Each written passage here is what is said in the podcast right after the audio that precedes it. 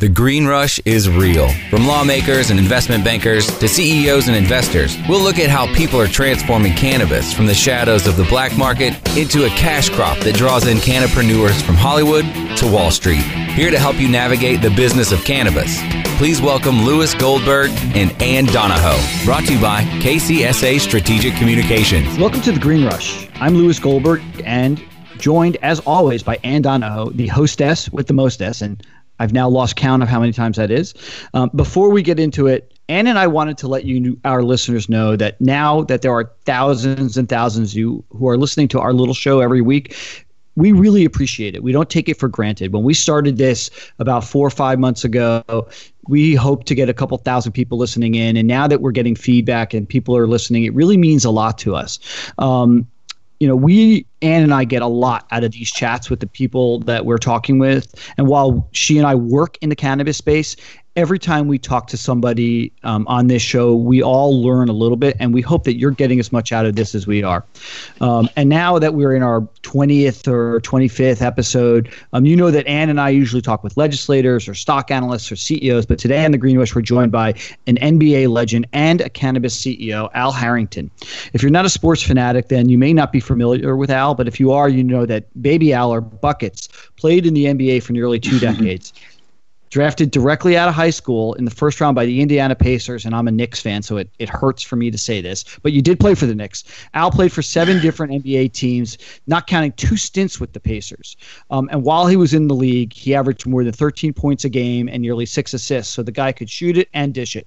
Um, he was not only a beast on the court, Al was one of the most respected players in the league, um, and he posted up against some of the greatest players to ever play in, in the NBA. But as much as we would love to talk with Al about sports. We are here to talk with him uh, about cannabis because his cannabis story is truly an interesting one.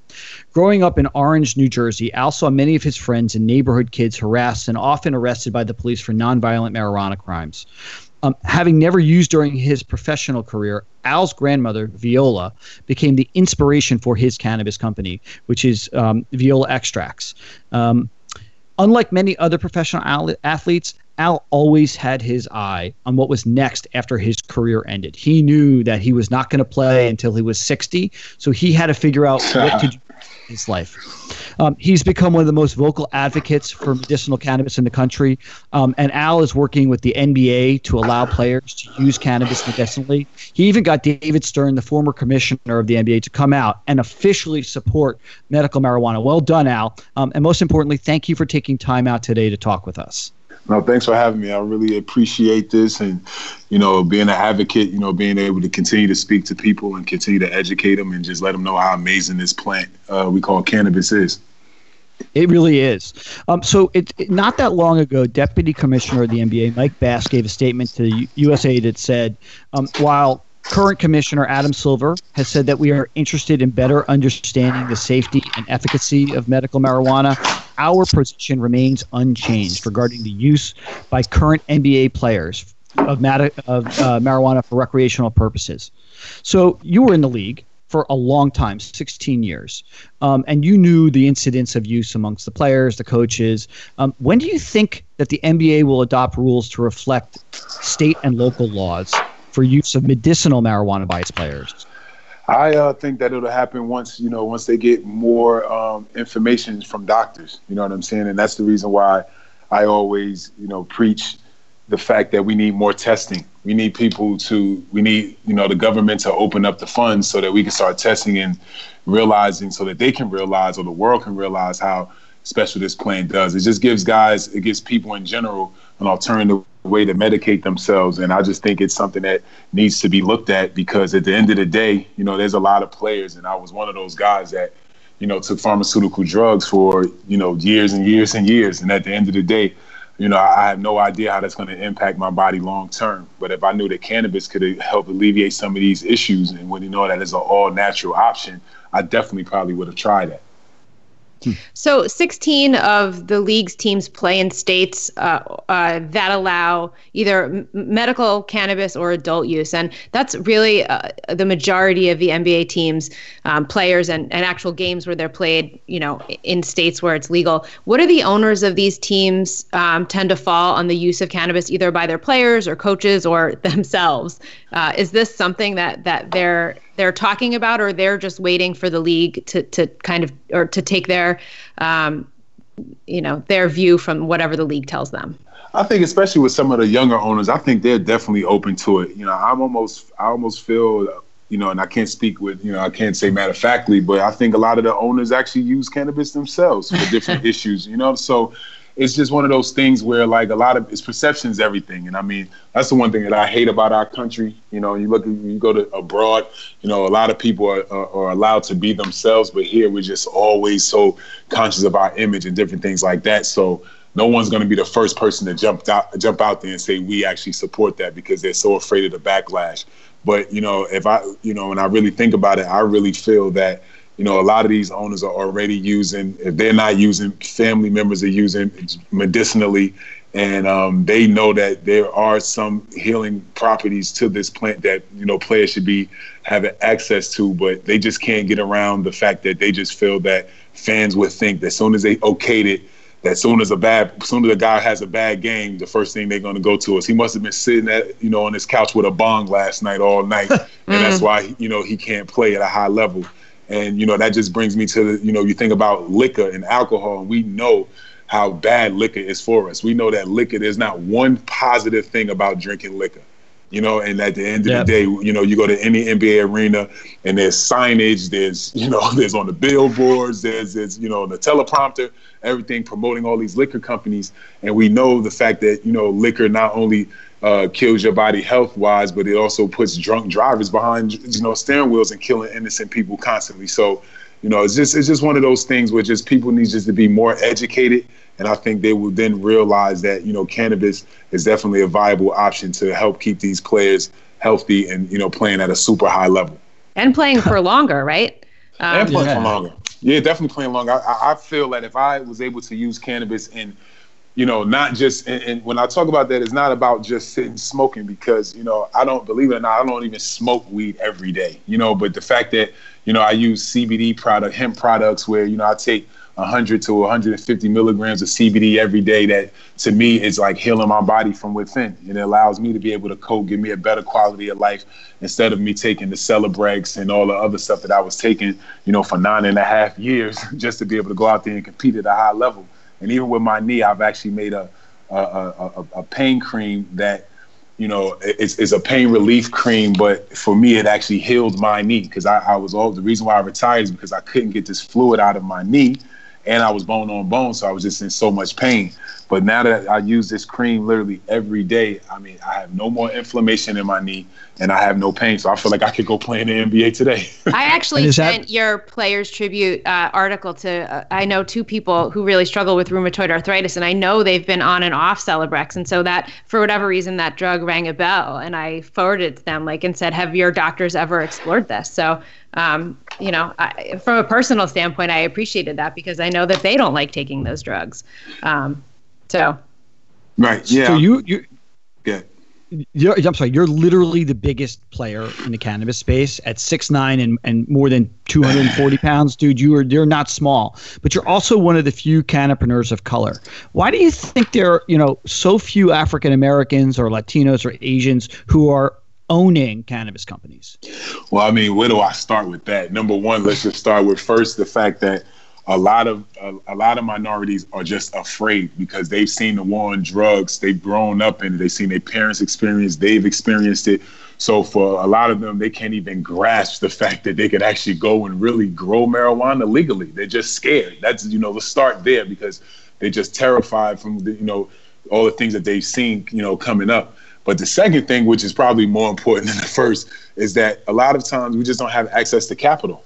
You know, you just don't have the access to capital because at the end of the day, every year is becoming more and more expensive to get into the space. And then a lot of way the, the way they're writing these laws in a lot of these states, you know, they're requiring you to have, you know, anywhere from two hundred and fifty thousand to four million dollars in the bank, showing as working capital. Uh, you have to have, you know, all these different things that, you know, just a lot of people of color or, or, or minorities just don't have that accessibility to. And, you know, I, I, think that those are the main reasons why, you know, a lot of a lot of, you know, minorities are not in the space. Those are the two main reasons. So we're going to continue this conversation when we come back from break. We're talking with Al Harrington, uh, one of the great players in the NBA, and more importantly, one of the great advocates for cannabis today. We will be back on the Green Rush after this. More Green Rush coming up after we roll through our sponsors. Oh, let the marijuana llama tell you something now about a game for your phone gonna make you say, wow! The game's about the game of growing cannabis for cash. Grow the seeds till they bud, put the savings in the stash. Little by little, your empire grows large. Put the big celebrities inside your entourage. You can choose to play with Snoop or me or Cheech and Chong. Cypress Hill, Willie Nelson, Wiz Khalifa with a bong. The name of the game is Hemp Inc., that's the point. Download and play while you light yourself a joint. The business of cannabis should be no crime. Hemp Inc. is even hot proved by the man who run high times. Oh yeah? Get it on Android and I and iOS today. Marijuana Llama out. Got to tend to me on crops, you know. Money don't make itself. Hemp Inc. Strainwise Consulting is the most sought after consulting company for cannabis business applications and management contracts. We consulted on the first recreational license in the world and have had an over 95% success rate on applications submitted. The industry is growing at such an exponential rate that building a powerful and lasting cannabis business is a number one priority. Here's Strainwise's Sean Eubanks. In our first five years, we branded and supported nine medical and recreational marijuana dispensaries and approximately 160,000 square feet of sophisticated and efficient product cultivation. Strainwise Consulting has the experience and expertise to guide you through the process. The next generation of vaporizers has arrived. Vuber vaporizers are blazing the way with unparalleled technology for oil, concentrate, or dry flower pens. Providing unsurpassed customer service and expert craftsmanship, Vuber vaporizers use cutting edge technology, providing a power packed, smoother vapor with a lifetime guarantee. Experience vaporizing the way it was meant to be the Vuber way.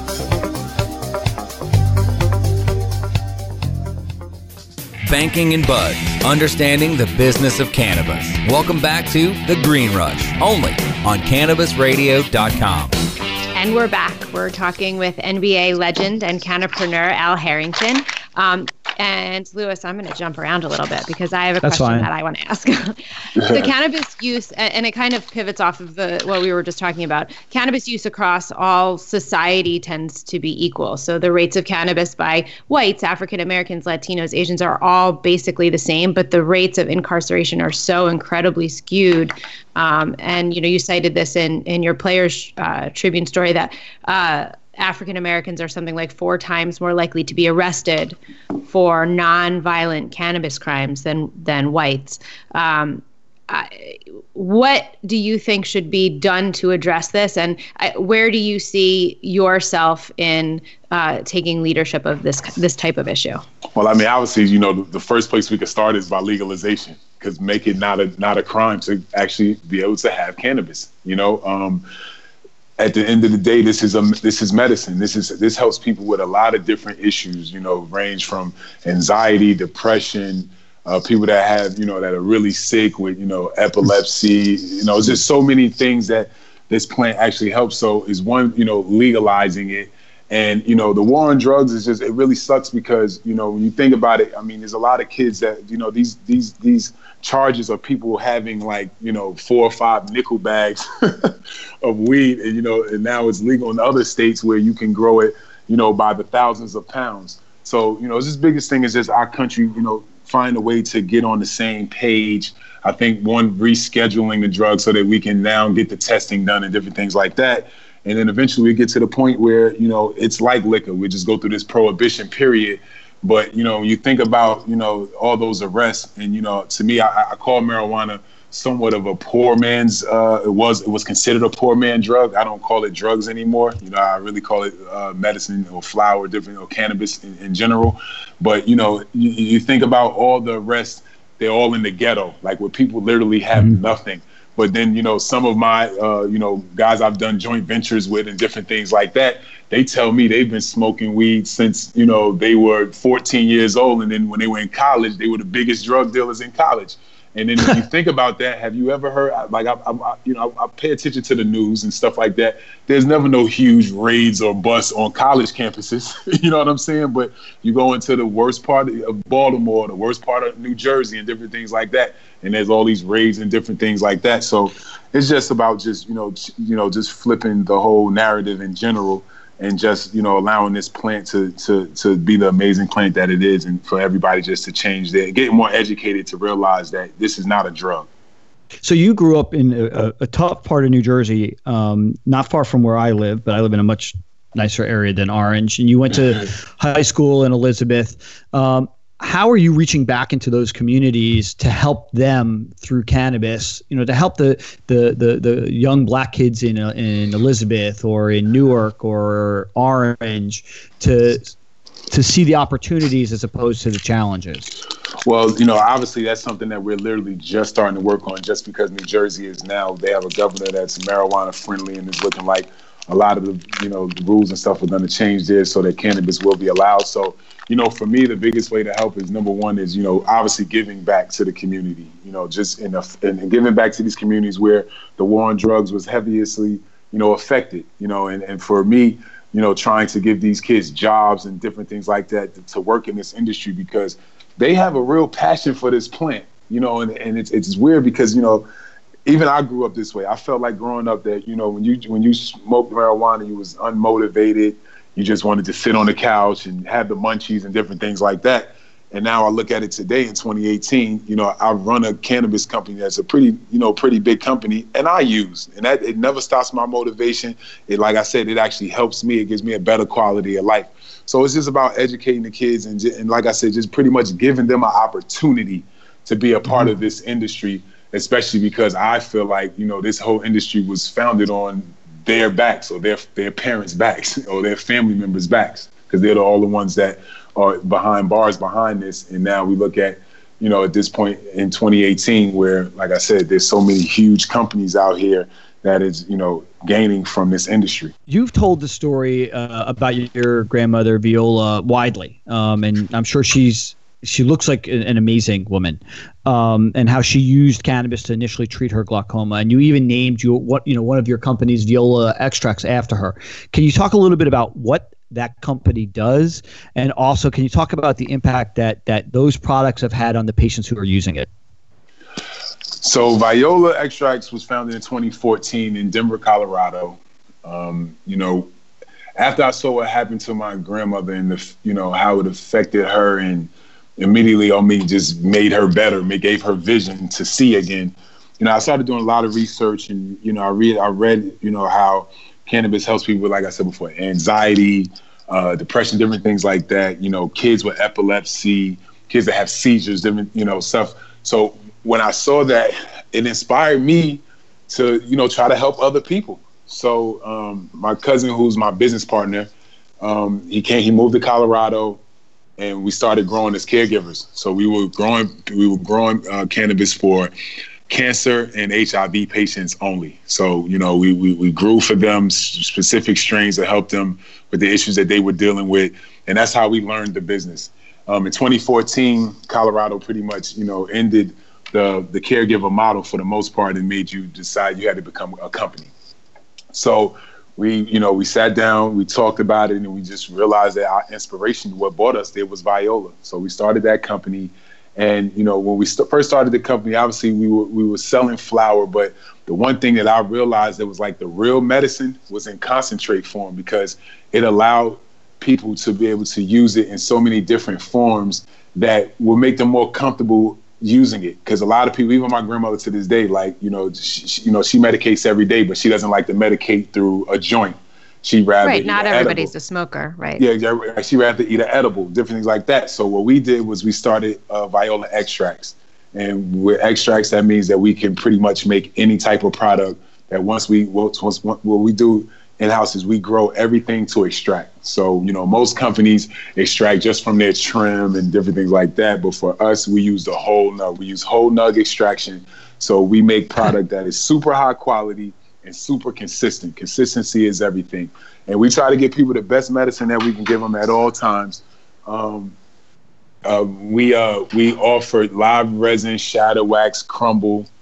Uh, we, we just started our vape cart line. We're actually now starting to sell flower. Um, believe it or not, just because there are some smokers that do actually still enjoy flower.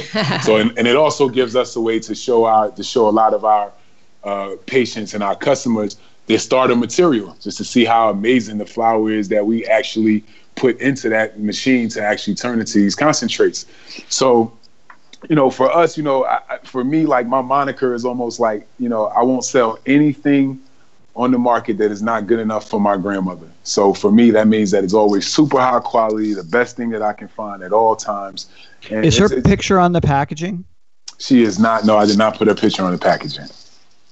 Ah, uh, well, I didn't. I did not. we thought awesome. about it. It's funny. It's funny when we were when we were going through uh, picking out the pack. You know, our, our logo uh, we had a couple of them that, that it was never her face, but it was just like grandma's on the packaging. But then I just thought about, you know, as we evolve as a company and different things, you know, and stuff like that, we would we probably would have to get away from that, you know, to really to appeal to the masses. So if you've seen our logo, I'm, we really we love it. It's been amazing, and uh, you know, just moving forward. So you have you talked about your operation in Denver, and um, you've got operations also, I believe, in Florida, California, and Oregon. Um, and you've talked about expanding to Jamaica. Um, and I kind of want to talk about put on your business hat for a second. There's a lot of, uh, you know, you went to straight out of high school into the NBA. Given your career path, what has best prepared you to becoming this cannabis entrepreneur? What lessons have you learned through your your life on the court, your life on the road, um, that are applicable to to the weed business? Well, the thing I took from the court is work ethic. Um, mm. You know, I, I started playing basketball as a freshman in high school, and I came out of high school. I went pro out of high school, so I'm no I'm no stranger to hard work, and I know how much work it took for me to get that good in you know two and a half years to be considered an NBA player and got drafted and played 16 years. So for me in this industry, I feel like there's no company that's going to outwork my company. You know, we're gonna, we, I mean, we we get down to it. I wake up thinking about Viola. I'll go to sleep thinking about Viola. So, you know, from a work ethic standpoint, you know, that's what I got from basketball, just knowing that, you, you know, you get out of it what you put into it. And from that standpoint, I'm going to put everything I got into this industry because I know that we can be the winner, be one of the winners because I know what we stand for. I know the products that we make and the fact that we're really out here trying to help people and change people's lives.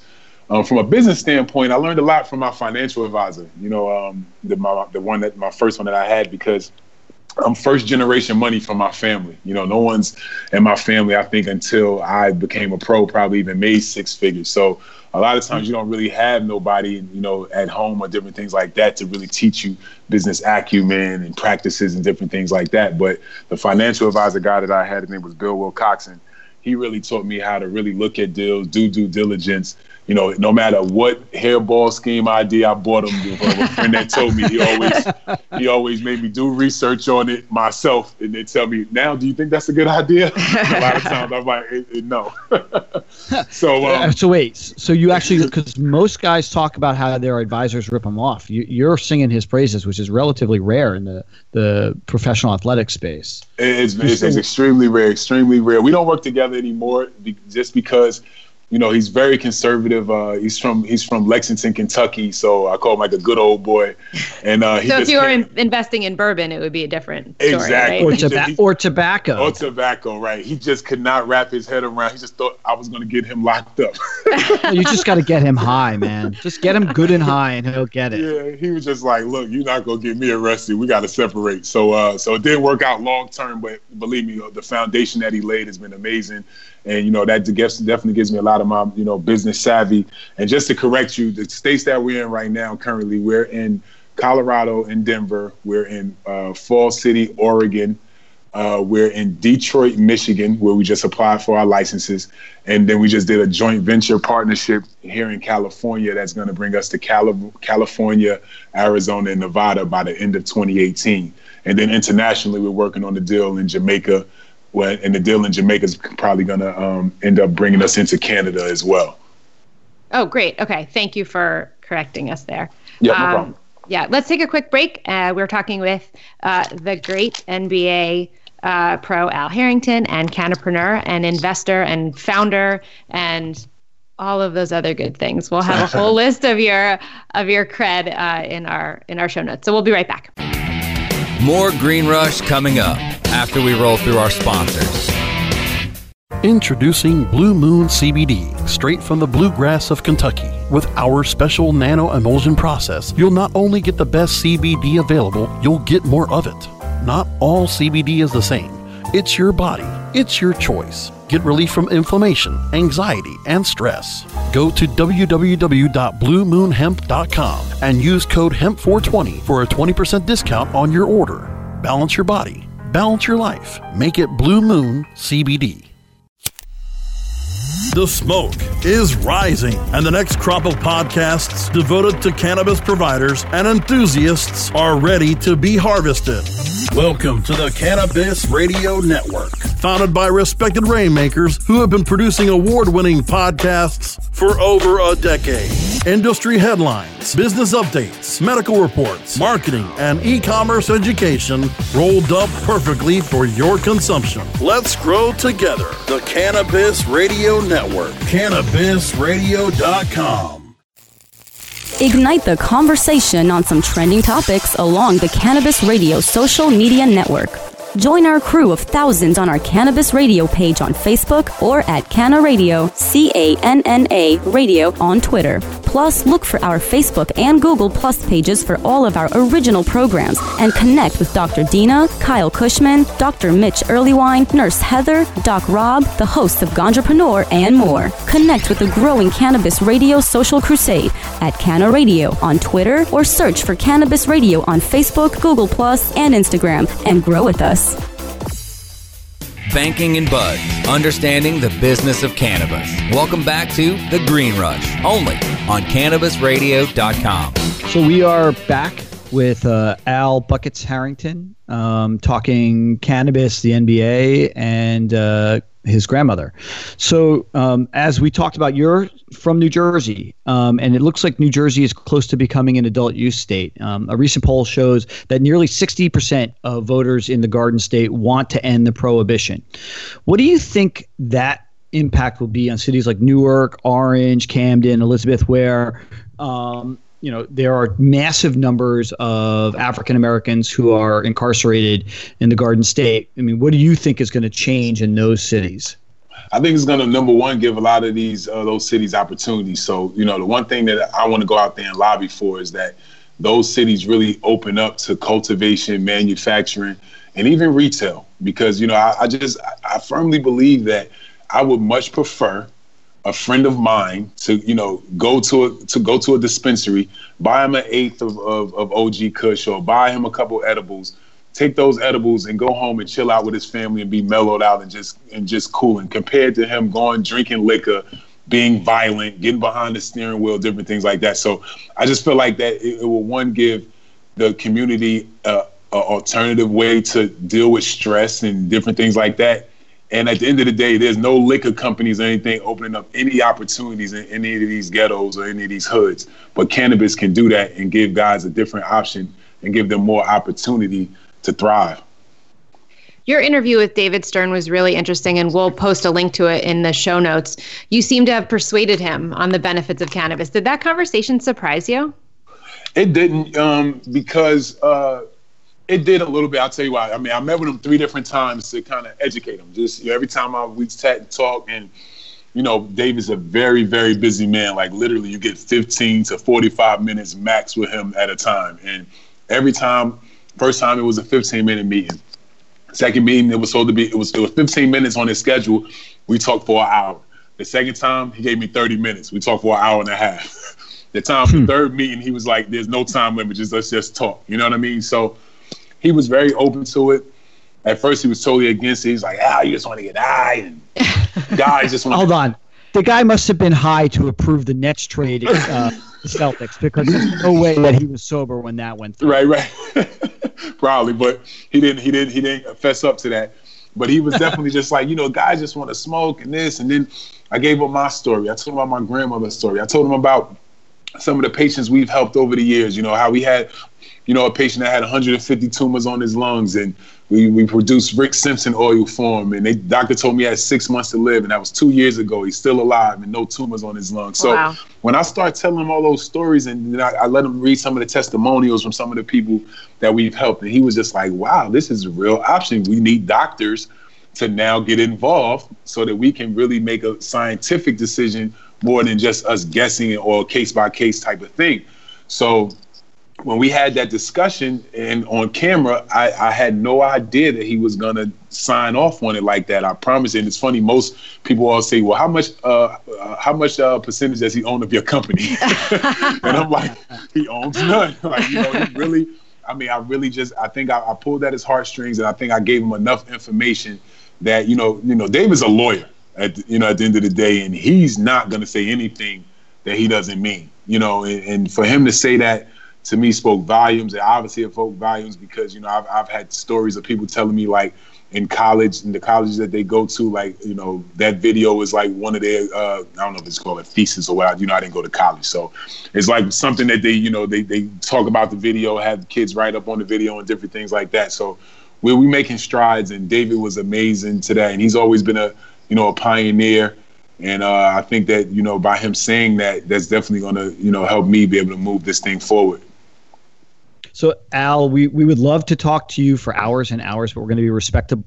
Respectful of your time, um, and we are now at the segment um, that everybody's been waiting for. It's puff puff pass. So right. we're handing it off to you, my friend. Two puffs, two things that you like about the industry, and the one thing that's driving you absolutely nuts. Two things I love about the industry Yes, sir. And two things I don't like. Uh, No, one thi- thing, just one. Thing. One thing, okay. One thing you Two don't. things I love about the industry. Um, one is that we are on the forefront of changing the way people medicate themselves. And this prohibition is going to have way more meaning than the, the liquor one because we're about to get a product um, accepted that's going to be able to heal the world. Um, Amen. Second thing is that I love about the industry is that I don't know that I, I probably that I'm that we in the industry that it's an industry. Just that Yeah, you know that crazy, literally, Like literally, I I I I grow pot and and I sell it legally. And not only are we able to make money, but we're helping a lot of people. So those are the two things that I love about the industry. One thing I don't like about the industry is I don't what I don't like about the industry is the bad actors, the people that are just in it for the short term, just trying to get money grabs, different things like that. I think the industry is big enough that we all can play in it, and I just think that every time we have a bad actor, you know, it's like one of those things we could take 100 steps forward, but one bad actor could make it be 150 steps back.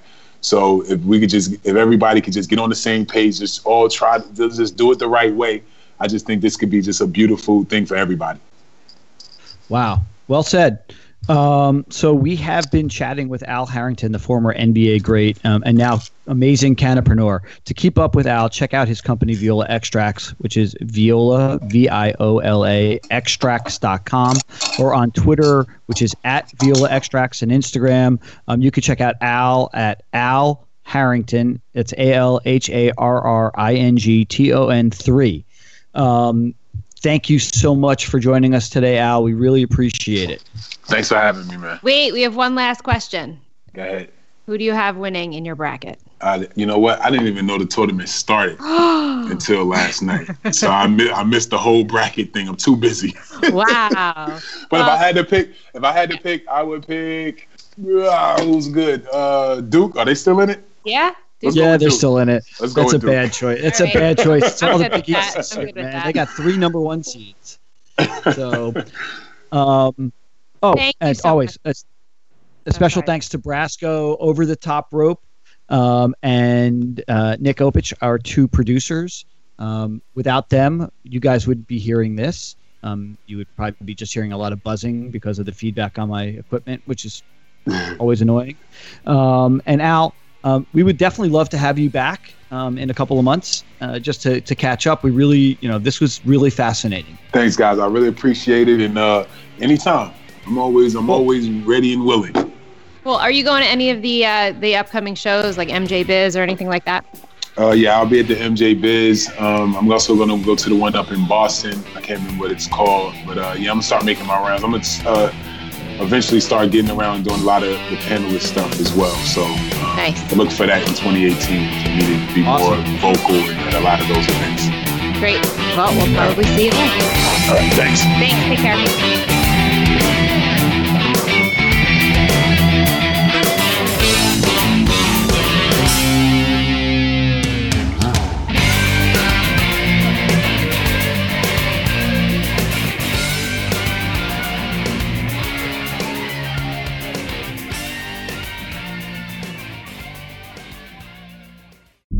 The opinions expressed on this CannabisRadio.com program are those of the guests and hosts and do not necessarily reflect those of the staff and management of CannabisRadio.com. Any rebroadcast or redistribution without proper consent of CannabisRadio.com is prohibited.